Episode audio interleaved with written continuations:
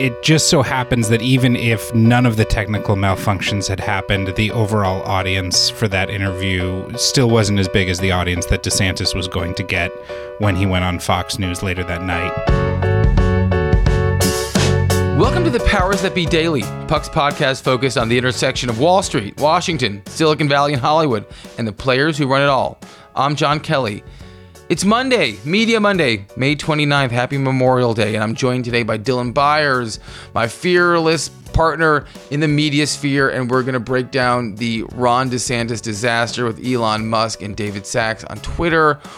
What was worse here, the media performance with the political advice? And is there any path forward that's plausible? I, I really don't know if there is.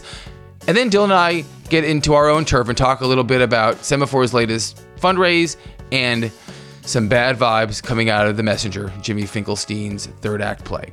We'll discuss all that and more on today's episode of The Powers That Be.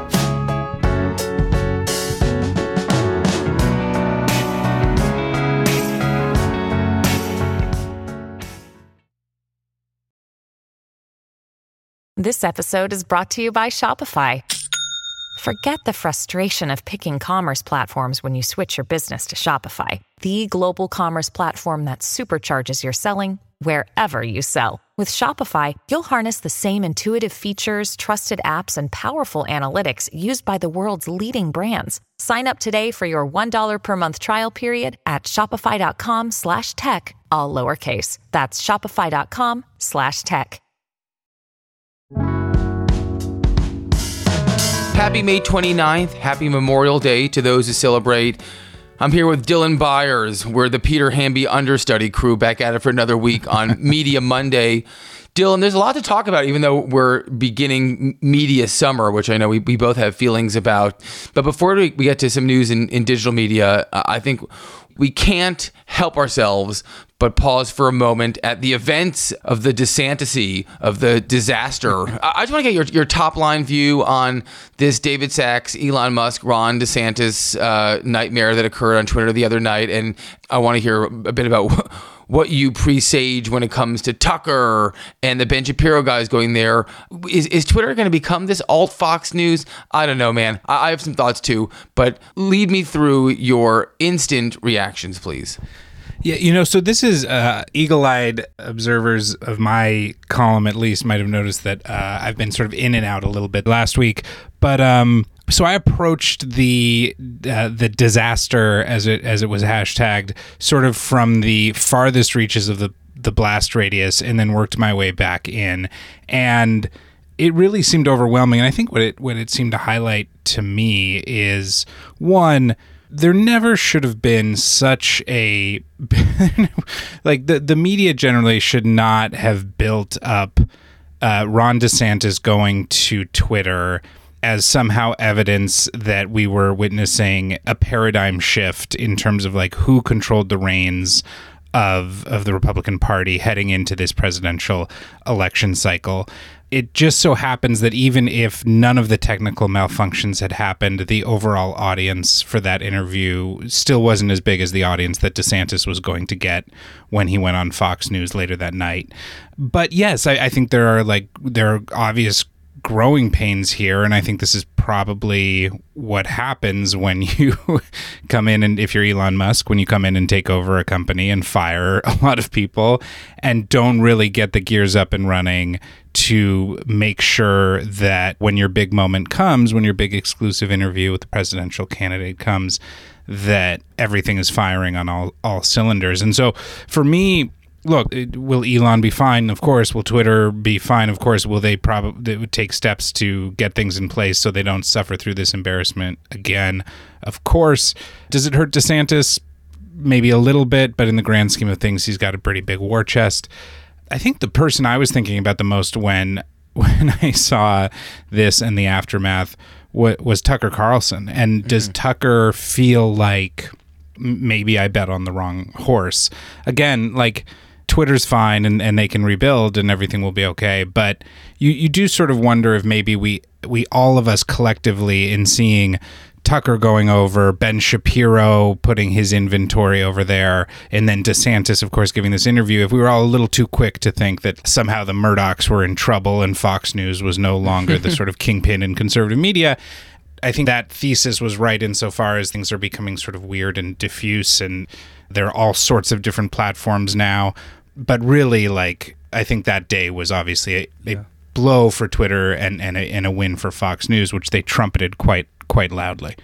I tend to hope that I'm not the reactive sort, but I, I have a few observations that I want to share with you and and our, our loyal listeners. To me, this was really, to, to quote uh, our friend Risa Heller, this was a shonda. Like this was a, a I think, a, a, total political media catastrophe, an unabated one, an unequivocal one on on many levels. Uh, f- first of all, having just spent plenty of time at the absolutely uh, gorgeous Peter Hamby, Katie Warshaw wedding, uh, which was chock a block with, with political types.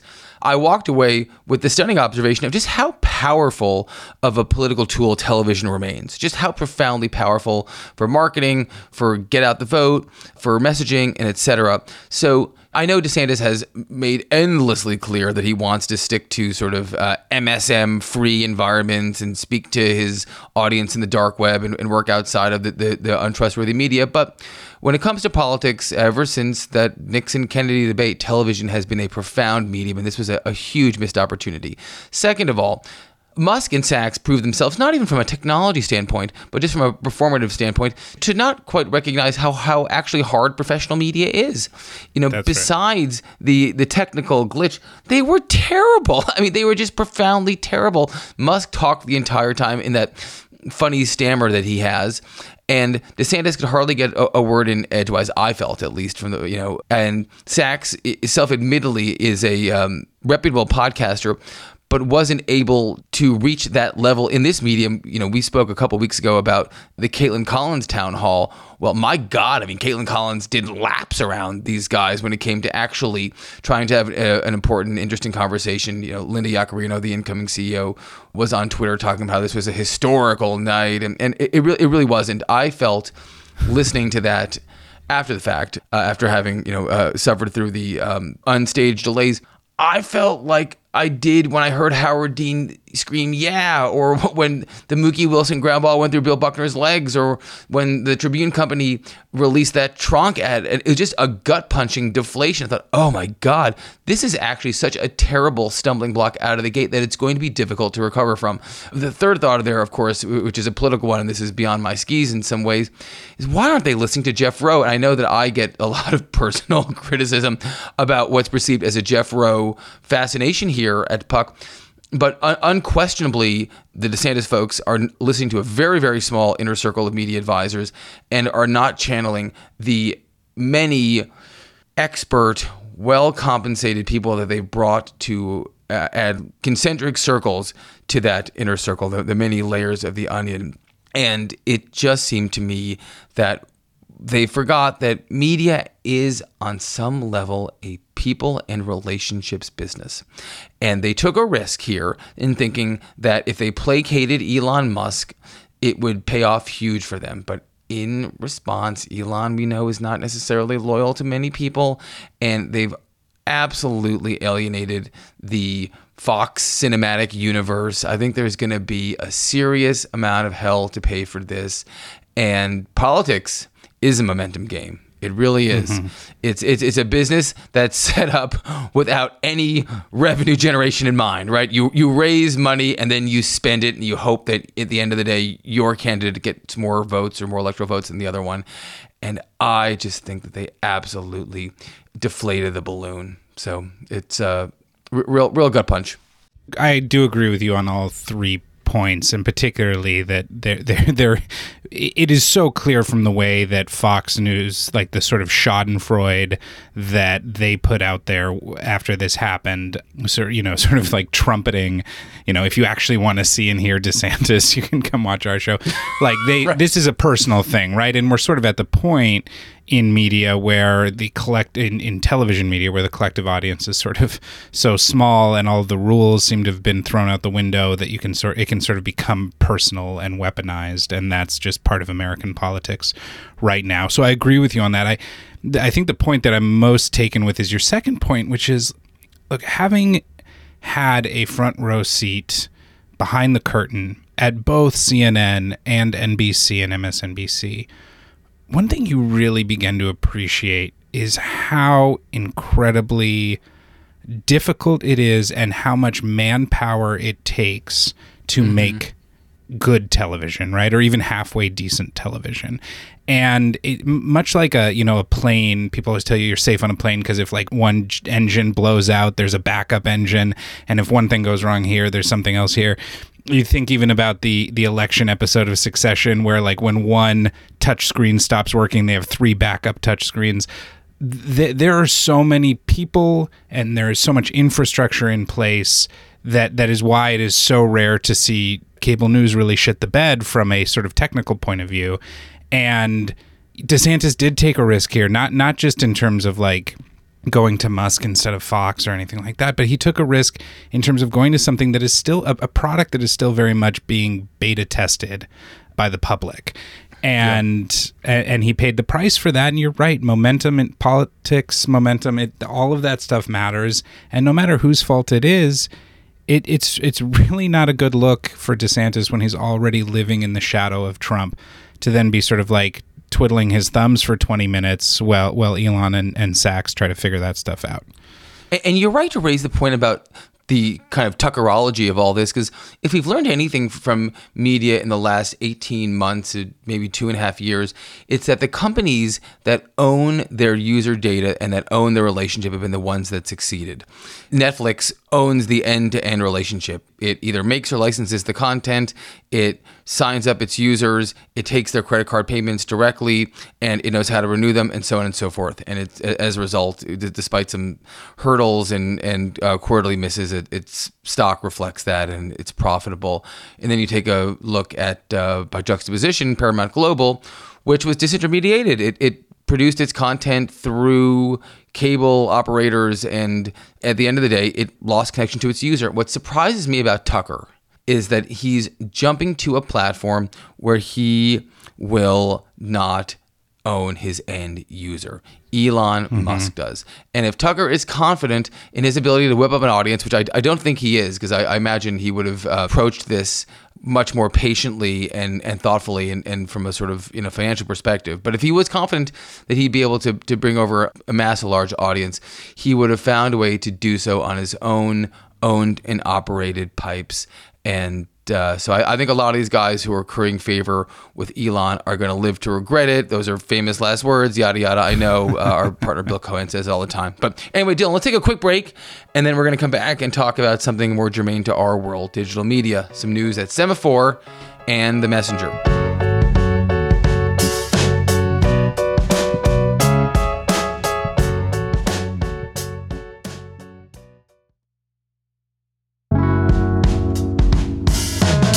All right, welcome back, everyone. Dylan, a, couple of interesting news nuggets last week. Semafor, our friends Justin and Ben Smith, raised an additional 19 million to finish out their Series A. Uh, it seems like a, a safe financing, uh, SAFE, that is um, the acronym, and some more bad press for Jimmy Finkelstein and, and Richard Mad Dog Beckman. Uh, it's been a rough launch for the Messenger, the $50 million capitalized center right ish revamp of the Daily Mail. Would love to get your extemporaneous thoughts on uh, this news, whether you were surprised, whether this was all predictable, and whether you think the messenger is sort of fighting back Quibi vibes.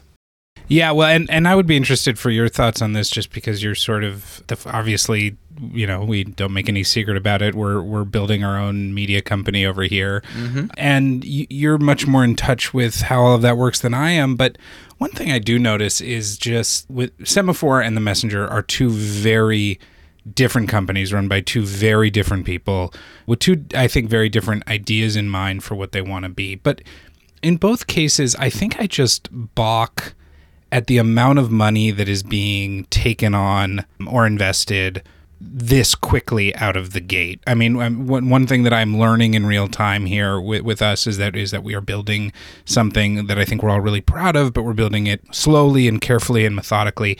And I just look at the uh, uh, Semafor, which I think was 25 million, taking on another 19 million, and then you've got, I believe it's a, they're touting a 50 million dollar investment in the Messenger, and it just seems to me like, is that a sign of growth and optimism, or is that in its own way a red flag? And I and I'd be, to me, it seems like a red flag, but I'd be curious what you think of that.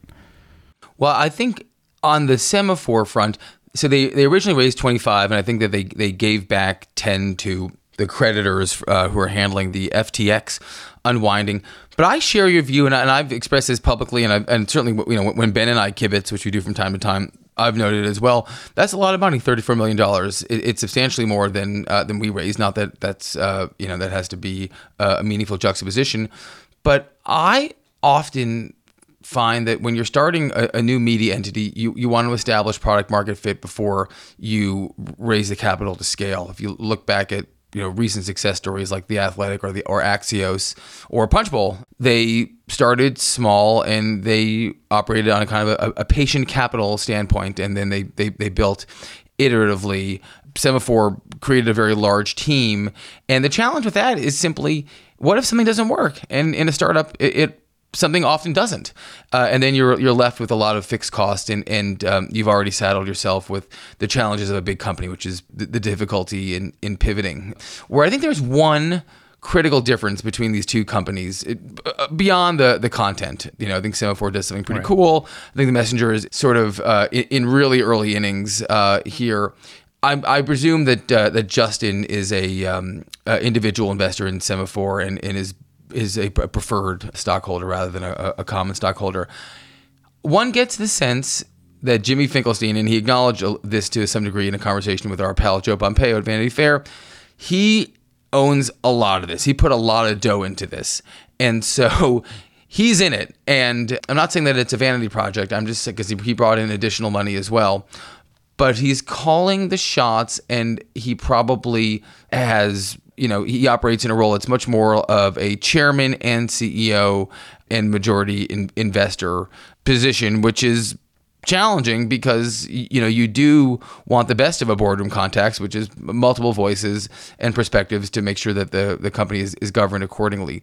So i think that they're going to stay this course for a long time before they pivot he already did take some notable um, walk back positions, though. He said that, we're, that, that their launch is actually sort of a beta launch and that they're going to be doing more direct selling in the summer uh, in order to move beyond the inexpensive programmatic that doesn't seem like it's going to point them towards their $100 million revenue goal. But he did build a company with hundreds of people that came into market without any sense of whether they'd achieve product market fit. And that is just inherently risky.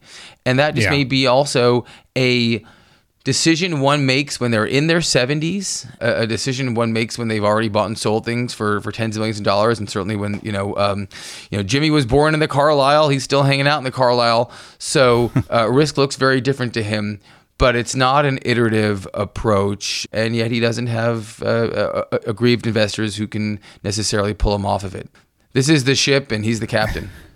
Right. Look, I never, in sort of channeling the, I think the sort of widespread sentiments that I hear that are that are quite critical and almost mocking at times of the messenger. I don't mean any disrespect to Jimmy Finkelstein. He's he's been around. He's seen a lot. He's done a lot, um, and he sold the hill. I just th- there are so many aspects of this that just seem delusional to me. And i you know i've i've like written in the past about how and i think we've spoken in the past about how so much of this copy doesn't need to exist. It's like the 30th version of an article 29 other sure. people have written.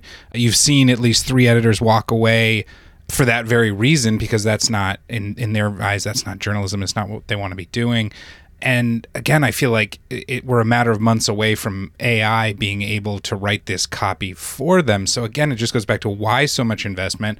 Why do you need so many people?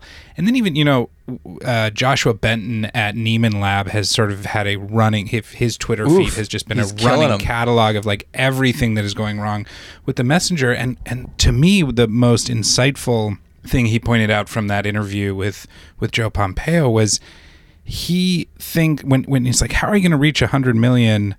people he says well you know we had 120 million visitors on average a month at the hill and joshua ben's like you didn't have 120 million your your own site claims you had something like 31 million so Yeah. I, I just wonder if maybe jimmy has reached a point in his life when he can dream big and invest big uh, with his own capital and maybe not concern himself so much with the fine details of what that's all going to look like and i don't uh, beta test fine, pivot fine.